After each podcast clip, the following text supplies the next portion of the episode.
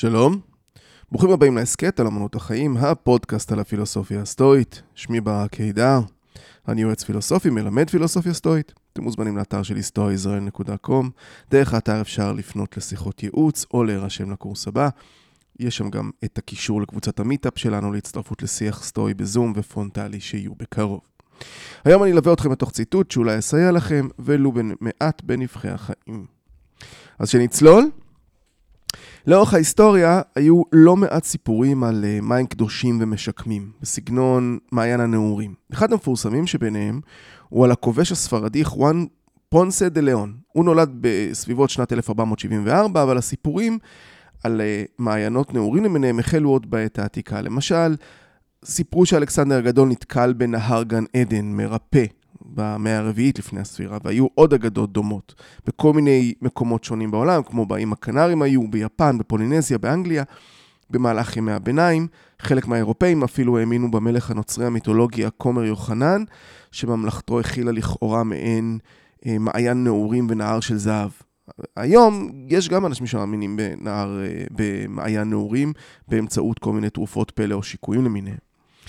המקורות הספרדיים הם טענו שהילידים מהאיים הקריביים שכונו אז אינדיאנים סיפרו גם על מעיין קסום ונהר מתחדש כזה שקיים אי שם מצפון לקובה. שמועות האלה הגיעו ככל הנראה גם לאוזניו של פונס דה ליאון, שידוע שליווה את כריסטופר קולומבוס במסעו השני לעולם החדש ב-1493, ולאחר שהוא עזר לרסק באכזריות אה, מרד ילידים בהיספניולה ב-1504, פונס דה ליאון קיבל איזשהו מעמד, מעמד של מושל, הוא גם קיבל אה, מאות דונמים של אדמה, אה, הוא השתמש שם בעובדי כפייה ילידים לגידול יבולים אה, ובעלי חיים. ב-1508 הוא קיבל אישור מלכותי ליישב את מה שכיום מוכר כפוארטו ריקו. הוא הפך למושל הראשון של האי, אבל רק לשנה אחת, כי עד מהרה היה שם מאבק כוחות בינו לבין בנו של כריסטופר קולומבוס דייגו, ודייגו ניצח. פונס דה ליאון אבל נשאר באזור הקריבי, הוא היה ביחסים טובים עם המלך הספרדי פרדיננד, והוא קיבל חוזה בשנת 1512 ליישב אי בשם בימיני. בשום מקום, לא בחוזה הזה ולא בחוזה המשך לחידוש השלטון, לא מוזכר מעיין נעורים. כן ניתנו הנחיות ספציפיות להכנעת הילידים וחלוקת כל הזהב שנמצא שם.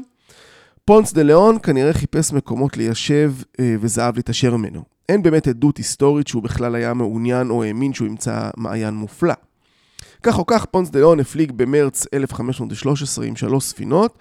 על פי היסטוריונים המוקדמים, דהיינו של אותה תקופה, הוא עגן מול החוף המזרחי של פלורידה בשני לאפריל, ובחר לה את השם לפלורידה. כנראה משהו שקשור ל- ל- לחג הפסחא שהיה באותה עת. לאחר מכן נסע פונס דה ליאון אה, למטה דרך פלורידה קיז, דרך האיים, ולמעלה מהחוף המערבי. ושם הוא הסתבך עם, עוד עם אינדיאנים ילידים, ולפני שהחל במסע חזרה לפוארטו ריקו. שמונה שנים מאוחר יותר חוזר פונס דה ליאון לחוף הדרום-מערבי של פלורידה בניסיון להקים מושבה, אבל הוא נפצע אנושות מחץ מורעל של אחד הילידים. רגע לפני שהוא עוזב, הוא שולח מכתבים למלכו החדש, צ'ארלס החמישי ולאפיפיור, ושוב, אה, פונס לא מזכיר את, מז... אה, את המעיין הנעורים, אלא הוא מתמקד ברצון שלו ליישב את הארץ, להפיץ את הנצרות, לגלות אם פלורידה היא אי או חצי אי. אה, שום יומן של המסע הזה לא שרד, אבל אין שום עדות מפורשת. ולמרות זאת, היסטוריונים החלו לקשר את פונס דה ליאון עם מעיין הנעורים זמן לא רב לאחר מותו. ב-1535 האשים את פונס דה ליאון, היסטוריון ספרדי, בחיפוש אחר מעיין הנעורים כדי לרפא את האימפוטנציה שלו. מה שכנראה עדות לכך שזה אה, היה כדי להציג אותו כאוויל, כטיפש. ההיסטוריון הראשי של המלך הספרדי בשנת 1601, הוא כותב תיאור מפורט ונרחב על מסעו הראשון של פונס דה ליאון, ולמרות שההיסטוריון התייחס למעיין הנעורים סוג של אגביות וכותב שהוא הפך זקנים לנערים, הוא עזר לגבש אותה, את הדעה אה, אה, הזאת, את הסיפור על, אה, על מעיין הנעורים, הוא עזר לגבש את זה בדמיון של הציבור. כי התיאור הזה הופץ ברבים והיה מאוד מאוד פופולרי באותה עת, במאה ה-17. אגדת מעיין הנעורים הייתה כעת חיה וקיימת, עם זאת, בארצות הברית זה לא זכה לתפיסה גדולה, וכשהספרדים ויתרו על פלורידה ב-1819, כל מיני סופרים מפורסמים של אותה תקופה החלו אז לתאר את פונס דה ליאון כסוג של חסר אונים ויהיר. ובתחילת המאה ה-20 הציבו פסל שלו ברחבה מרכזית של העיר העתיקה ביותר בפלורידה, סנט אוגוסטינוס, אה, שלמעשה שם הוא הקים את המושבה שלו, פונס דה ליאון, וזה הפך להיות אטרקציה תיירותית, אה, ליד גם התיימרו לעשות סוג של מזרקת מעיין נעורים אמיתי, ועד היום מגיעים לשם כל מיני מבקרים לדגום ממי הבאר, שהם די מצחינים כנראה. Uh, סיפורו של פונס דה ליאון גם היווה השראה לאחד מסרטי שודדי הקריבים, אבל אני שמעתי לראשונה על פונס דה ליאון דווקא מהרפרנס שעליי הוא אהוב בהקשר הזה, שגם יביא אותנו אל הסטואים בפרק הנוכחי. Uh, uh, הרפרנס שאני שמעתי על פונס דה ליאון הוא מהסרט פונס דה ליאון, או לפחות כאילו סרט פונס דה ליאון. בסדרת המופת סיינפלד, בעונה הרביעית, יש פרק שנקרא The Movie. לארי דיוויד, מיוצרי סיינפלד, כתב פעם תסריט המבוסס על חייו של חוקר פונס דה ליאון. בסיינפלד, הדמות של ג'ורג' מתאר צפייה בסרט בשם פונס דה ליאון, שהמחיז את המסע לחיפוש מעיין הנעורים. ככל הנראה הייתה סצנה בסוף, שבה פונס וצוותו למעשה מצאו את מעיין הנעורים האגדי והם קופצים פנימה. ואז פונס יוצא מהמים, והלך למצוא מראה, רק כדי להתמודד עם הגילוי קורע הלב שהוא לא השתנה, הוא נשאר אותו דבר. בסדרה סיינפלד הדמות של איליין אומרת שהיא שנאה את הסרט הזה, אבל ג'ורג' אומר, כשפונס הסתכל במראה וראה שהוא לא השתנה, והדמעה הזאת התחילה לזלוג לו על הלחי, אני איבדתי את זה. אמנם אין באמת עדות היסטורית שפונס דה ליאון חיפש את מעיין הנעורים, כמו שאמרנו, הוא בטח לא מצא אחד כזה. אבל איך אומרים, לא הורסים סיפור טוב עם האמת. אני לא בטוח שאני חותם על המשפט הזה, אני מעדיף את האמת, אה, אבל גם סיפור טוב. אז כאמור, הסיפור של מעיין הנעורים הוא עתיק יומין. אני מניח שהוא נובע מהרושם הטהור אה, שיש בצלילות של מי מעיינות, שמשדר משהו נקי ורענן, משהו מחדש. אה, כאילו הרעננות של מי המעיין ינקו את החולי ואת הזקנה. זה מביא אותנו אה, גם, גם, דרך אגב, גם בדתות מסוימים, נכון, מסוימות, נכון? אצל היהדות יש את המקווה, ויש, בנצרות יש מים קדושים, יש בכל מיני מקומות כל מיני היבטים של ניקוי, של חטאים, ומעיין נעורים כאילו מחטא גם את החולי ואת הזקנה. אבל אצל הסטואים, וספציפית מורנו ורבנו מרקוס אורליוס, אה, מקומות רבים מרקוס מדבר על שינוי, על כך שהטבע הוא שינוי. כך גם הזקנה, החולי, המוות, הם גם חלק מהשינוי הקיים בטבע. ועל כן אני בספק שמרקוס היה מאמין בסוג של מעיין נעורים. אבל אולי משהו קרוב לזה, כי יש אצלו משהו קרוב לזה. אנחנו נתחיל בציטוט העיקרי, וגם נחזור עליו אחר כך. בתרגום של אהרון קמינה במחשבות לעצמי של מרקוס אורליוס, בספר השביעי של מחשבות לעצמי, כתוב, לחדרי לבך הסתכל, כי בקרבך יש מעיין כל טוב, אשר יוכל לפקות תמיד אם תחפור תמיד. בתרגום המודרני יותר של אברהם הרואטי כתוב חצוב פנימה אל תוך עצמך, כי שם בפנים נמצא מעיין הטוב, וביכולתו לנבוע ולפקות תמיד אם אך תחצוב ללא הרף. שני המתרגמים משתמשים במילה לפקות, פיקה, משמעות אה, פ' כ' ה', ומשמעות יצא מתוך פרץ זרם. באנגלית, dig inside yourself. Inside there is a spring of goodness ready to gush at any moment if you keep digging. בספר הרביעי של מרקוס, אני אסביר אחר כך את ההקשר של כל הציטוטים האלה. בספר הרביעי של מחשבות לעצמי, כותב לעצמו מרקוס, מבקשים מקומות להתבודדות. בתי מנוחה בשדות, על שפת הים או בין הערים. וגם אתה רגיל לבקש לך מנוחה כזאת.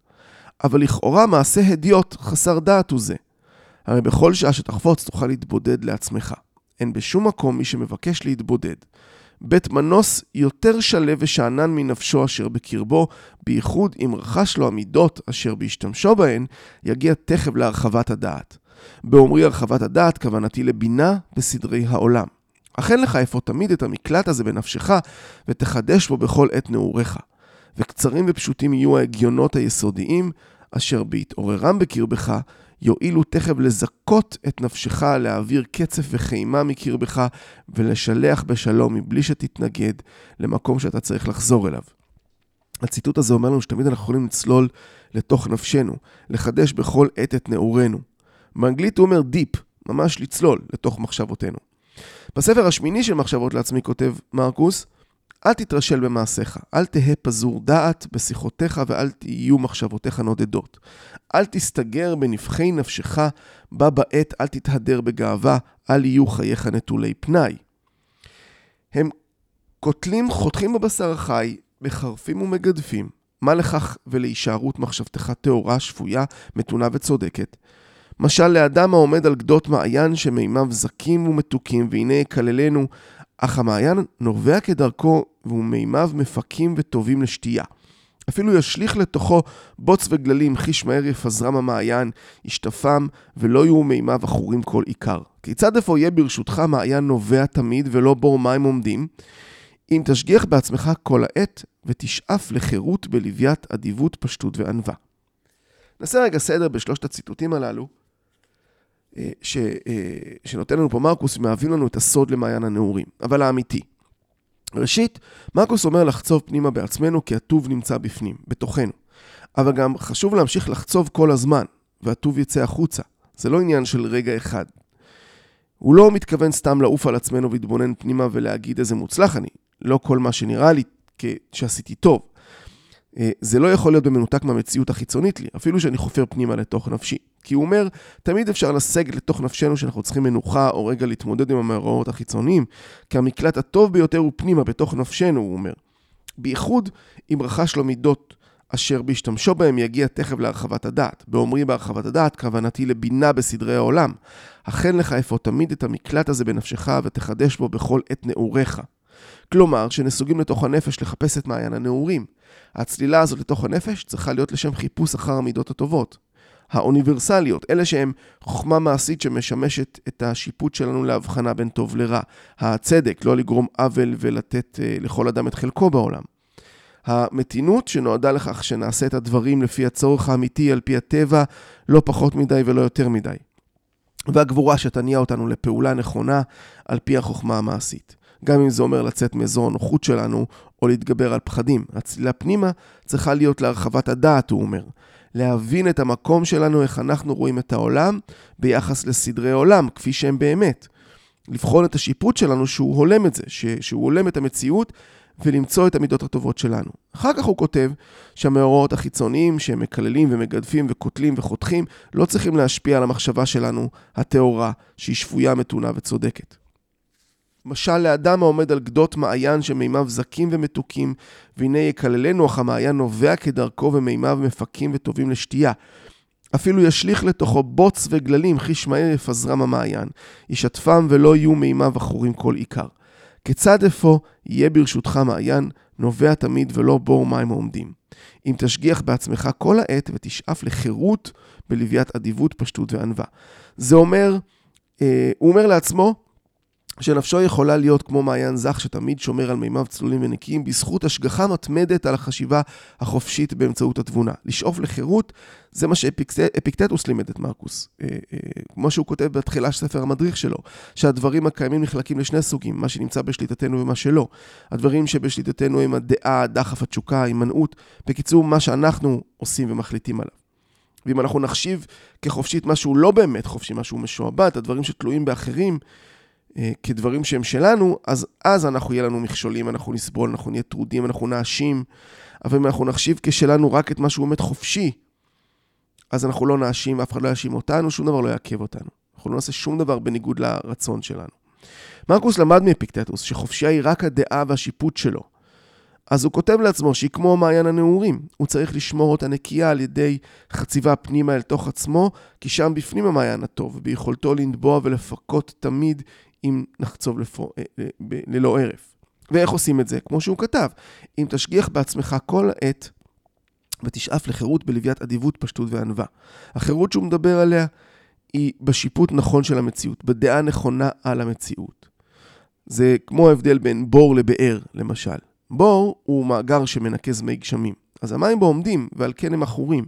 באר נחפר לעומק למקור מים תת-קרקעי. באר היא כמו מעיין, יש לו מקור, יש לו זרימה. זה מים זורמים ומתחדשים, ולכן המטאפורה של מרקוס היא יפה ונכונה. לכן הוא אומר לחצוב פנימה תמיד, שם המעיין הטוב. ולעניין נוסף שרלוונטי לעניין, הרי הוא אומר, אם תשגיח בעצמך כל העת. אה, אז אה, מרקוס כותב לעצמו בהרבה מקומות לאורך הספר להתבונן. להשגיח בעצמך זה להתבונן, לבחון את הדברים.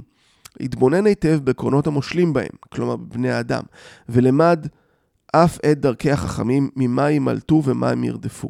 הוא אומר להתבונן גם בחכמים, מה, מה חשוב להם, איזה דברים, מה המעשים הטובים שהם עושים. או למשל בספר 6 הוא כותב לעצמו להתבונן פנימה ולבחון את החשיבה של עצמו. התבונן פנימה, אל נא תפסח לא על תכונתו היסודית של כל עניין באשר הוא ולא על ערכו. אחת ההשפעות על הסטואים ועל מרקוס אורלס בפרט היה פילוסוף הקדם סוקרטי מיוון העתיקה הרקליטוס, זה שאמר שאי אפשר להיכנס לאותו נער פעמיים כי הנער הוא כבר לא אותו נער והאדם הוא כבר לא אותו אדם. זה השינוי שדיברתי עליו, שהשפיע על מרקוס, והוא מזכיר אותו שוב ושוב בספר. הטבע הוא שינוי. היבט חשוב ב, שהמקור שלו, היבט חשוב שהמקור שלו הוא בהרקליטוס, אה, הרקליטוס התייחס לרוב האנשים כישנים. הם ישנים כי הם לא מכירים את הלוגוס, הם לא מתבוננים בטבע. הם לא מנסים, אה, דרך אגב, אם תחשבו על זה רגע, לוגוס, המילה הזאת ביוונית עתיקה שמכילה כל כך הרבה במשמעות שלה, היא גם אה, מילה, היא גם משמעות, היא גם, היא החוקיות למעשה. היא החוקיות שבטבע. אז הרקליטוס התייחס לרוב האנשים כישנים, כי הם ישנים, כי הם לא מכירים את הטבע, הם לא מתבוננים בטבע, הם לא מנסים להבין את המציאות שמחוץ עליהם, הם מתמקדים רק אה, בעצמם בפנים. לטעמו של הרקליטוס, רוב בני אדם מעבירים את חייהם כאילו הם ישנים, בלי לדעת להבין מה קורה סביבם. הוא אומר, אנחנו לא צריכים להתנהג ולדבר כאילו אנחנו ישנים. והוא מוסיף הרקליטוס, לערים יש עולם אחד משותף, אך הישנים פונים כל אחד לעולם משל עצמו. העולם המשותף לערים הוא כזה שהערים רואים את המציאות כפי שהיא, את החוקיות של הטבע, וזה משותף לכל בני אדם. והאדם אה, ולא רק ביחס לכל אחד אינדיבידואלית ביחס לעצמו. כי אלה שרואים את המציאות רק ביחס לעצמם הם ישנים, ולכן אומר עליהם הרקליטוס שישנים פונים כל אחד לעולם משל עצמו. הערים רואים את העולם המשותף לכולנו, את החוקיות, לכן הם רואים אותו הדבר, את המציאות כהווייתה, את האמת.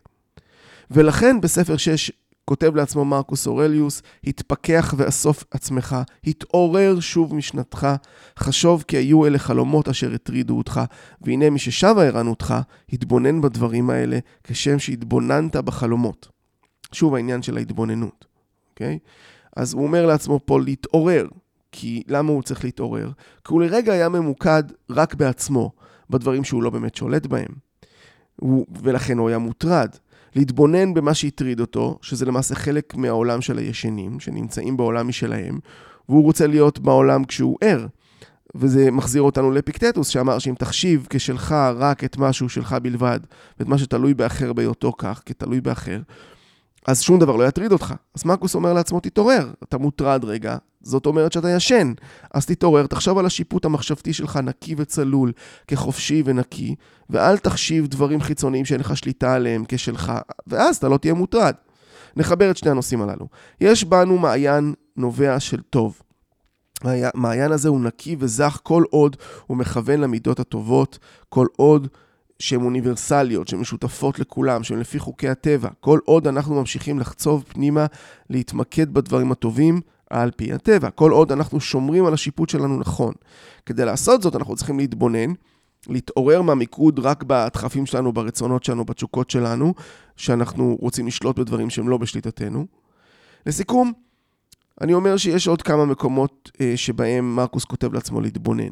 אנחנו תמיד צריכים להתבונן. אה, עצם ההתבוננות הוא תרגיל רוחני, לא בסגנון הזן בודהיסטי המיסטי, זה עניין אחר, זה לא לנו הסטואים, אלא להתבונן תמיד, לחצוב תמיד פנימה, לבחון את הרשמים שלנו מהמציאות ולשמור את נפשנו נקייה מרשמים מוטעים ושיפוטים מוטעים אודות מה טוב ומה רע. לרצות לשלוט במשהו שהוא חיצוני לי, זה רע. לרצות למים שיחזירו אותי מהיותי אה, מבוגר להיותי צעיר, זה רע, כי אני לא רוצה להיות שוב נער. אם אני אהיה שוב נער, זה אומר שאני מאבד את מה שלמדתי כבר, זה אומר שאני מאבד את התבונה שלי, את המוסר שפיתחתי, את היותי בן אדם, את האימון שעשיתי לעצמי עד כה להיות בן אדם טוב. צריך תמיד לשאוף קדימה בצורה ללמוד, להשתפר כל הזמן קדימה. כמו שסנקה אמר, כל עוד אתה חי תלמד איך לחיות, אין בזה שום דבר שמחזיר אותך לנעורים. לכן זה רושם מוטעה, הרצון הזה לחזור להיות נער. לשמור את נפשנו נקייה מהחשיבה שהשינוי ניתן לעצירה, או להפוך את הזמן להצעיר את עצמנו. יש לנו יכולת להשפיע על הבריאות שלנו, אבל רק להשפיע. אנחנו יכולים, אנחנו לא יכולים לעצור את הזקנה והמוות, אנחנו לא צריכים גם לנסות. אנחנו יכולים להבין את האחריות שלנו, לשמור על כושר, על תזונה נכונה. אנחנו לא יכולים להיות בעלי שיפוט מושלם תמיד, אבל אנחנו יכולים להתבונן ולבדוק ולחצוב פנימה ולבדוק שאנחנו ערים ולא ישנים כל הזמן במיקוד רק בעצמנו, בעולם שלנו. אלא צריך לראות אותו ביחס לעולם בחוץ, לבחון את השיפוט, את השיפוט שלנו בחציבה מתמדת פנימה ולוודא שאני מתמקד בדברים הנכונים, במידות הטובות. חצוב פנימה אל תוך עצמך, כי שם בפנים נמצא המעיין הטוב, וביכולתו לנבוע ולפקות תמיד, אם אך תחצוב ללא הרף. אז תמיד תבחנו את השיפוט של עצמכם, תמיד תחצבו, ואז מעיין הנעורים שבכם יצא החוצה, את המים שלכם, שום דבר לא יאחיר. עד כאן להפעם, תודה שהאזנתם, אנחנו נשתמע בפרק הבא אם ירצה הגורל. היו בטוב.